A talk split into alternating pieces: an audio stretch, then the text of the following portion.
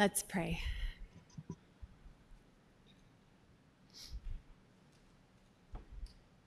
God, we thank you that we are already sustained by the bread of life without even realizing it in each moment.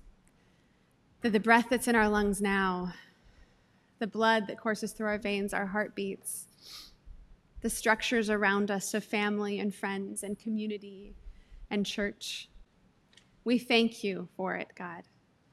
And we ask that you would open our minds and our hearts to ways that we can continue to crave and seek that bread to be strengthened for this journey that we are beckoned into through you.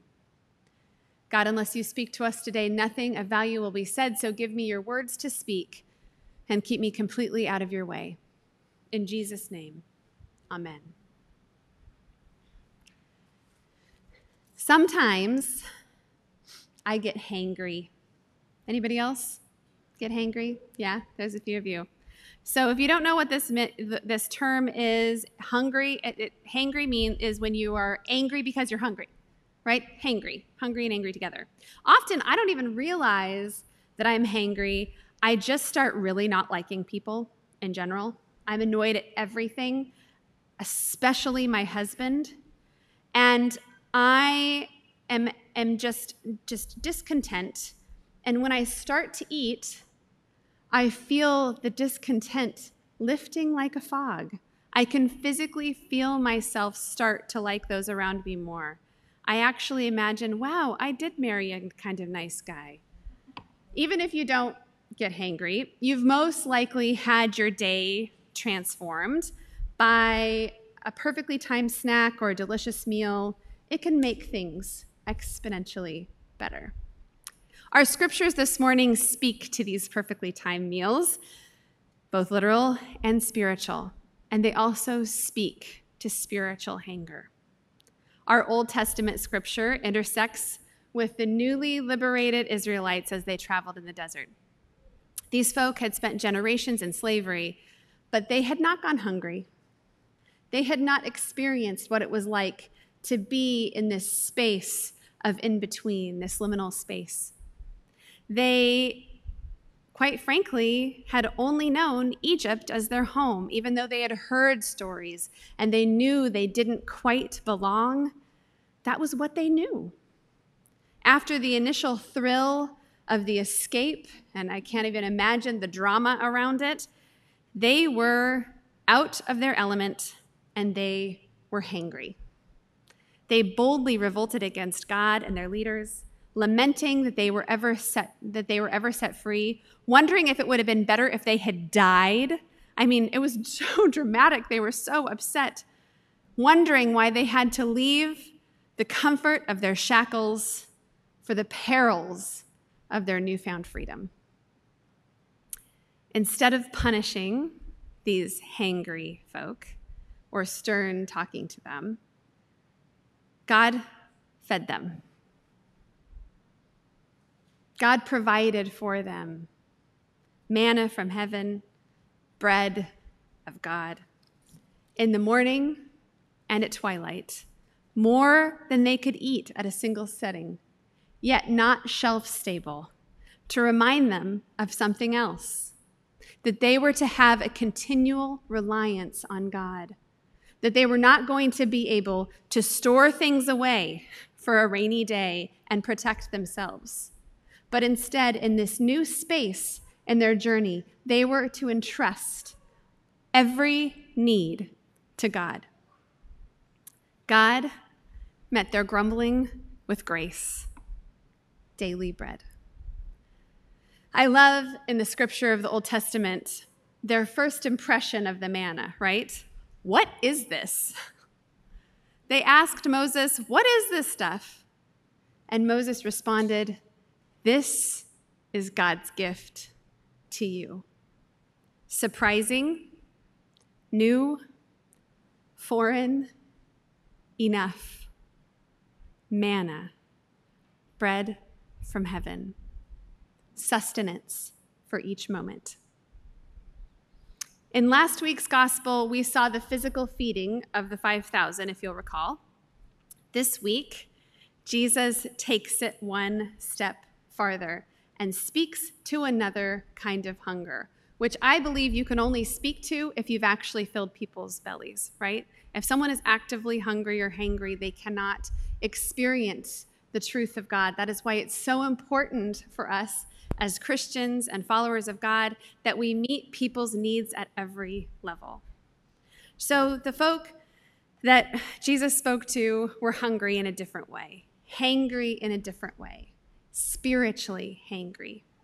What Jesus offered them was something transformational beyond just one meal bread from heaven, nourishment from the inside out, a recognition of what is truly needed in our lives grace, love, reconciliation, hope, purpose, joy, the good things of God.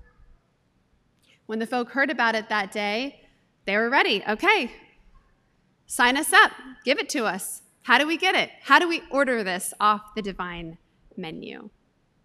They were ready. And I think so are we.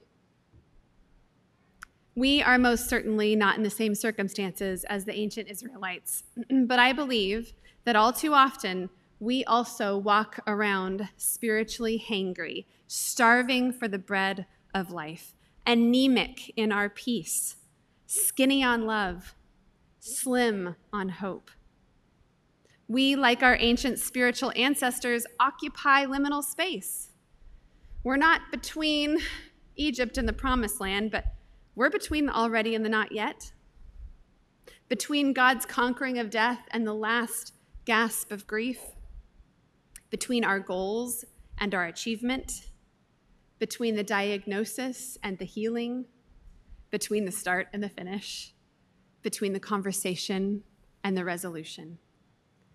We also need nourishing sustenance for our journey between the already and the not yet. We need the bread of heaven in the morning and the evening and every moment in between. I want to pause for one sec- second for a public service announcement. Uh, the epistle this morning has something in it that we have to address. It's a term that is used often in Christian circles, and I want to know if y'all have heard this before. I'm just speaking the truth in love. Have you heard this? Speaking the truth in love? Yeah, I'm hearing I'm seeing some some people nodding their head. Usually someone prefaces something they're about to say to someone else with this phrase, I am just speaking the truth in love, so that they can say something harsh and judgmental. And there are moments for these boundaries if we have loved ones that we need to speak truthful things to. But if we ever have to say, I'm speaking the truth in love, we should probably not be saying that thing. Because it's God's job to convict, not ours. Our expectation of others usually just works to distract us from the places we need to change and grow. And one of the glaring signs of spiritual hanger is judgment of ourselves, of others. It gets in the way. Speaking the truth in love looks less like attempting to modify other people's behavior and more like encouragement, solidarity, reassurance, and kindness. I'm grateful that some of you did not nod your heads when that you've ever heard that before, but I wanted to, to address that because part of building one another up is not pointing out each other's flaws. It's instead just pointing to where the bread is. We're all hungry. We all need God's grace. So, hangry as we are, if we were to order the bread from heaven on the divine menu, if we, like the disciples, decided that living in an anemic, hangry spiritual state pales in comparison to the fullness of God, how might we recognize it? Would we have eyes to see? because there's so much spiritual sustenance that we have without even realizing it. I imagine we would be like the wandering ancient Israelites, and we would say something like, What is this? What is this stuff, these gifts from God? They're surprising, they're new, they're mystical, and yet they are enough. They are grace, they are love. I think that it would look like a lot of different things, depending on our circumstances. But some might be looking like a new fervor for prayer, seeking solace in God. It might look like a wonderment at all of God's creation. Maybe it might even be looking at other humans and thinking of what a wonder they are. Have you ever have you ever done that? Just it was it was such a wonderful experience a few months ago when Mo challenged us to go out and say encouraging words to people on our way home from church. And so I started looking at people like, what's cool about them? What's cool about them? What's cool about them? Everyone's a miracle. Everyone that we see, a divine reflection. It might be a discontent that moves us forward towards something scary. It might be the courage to make it through a tough, brave thing, and on and on and on in the surprising sustenance of God's grace, providing for us in each moment.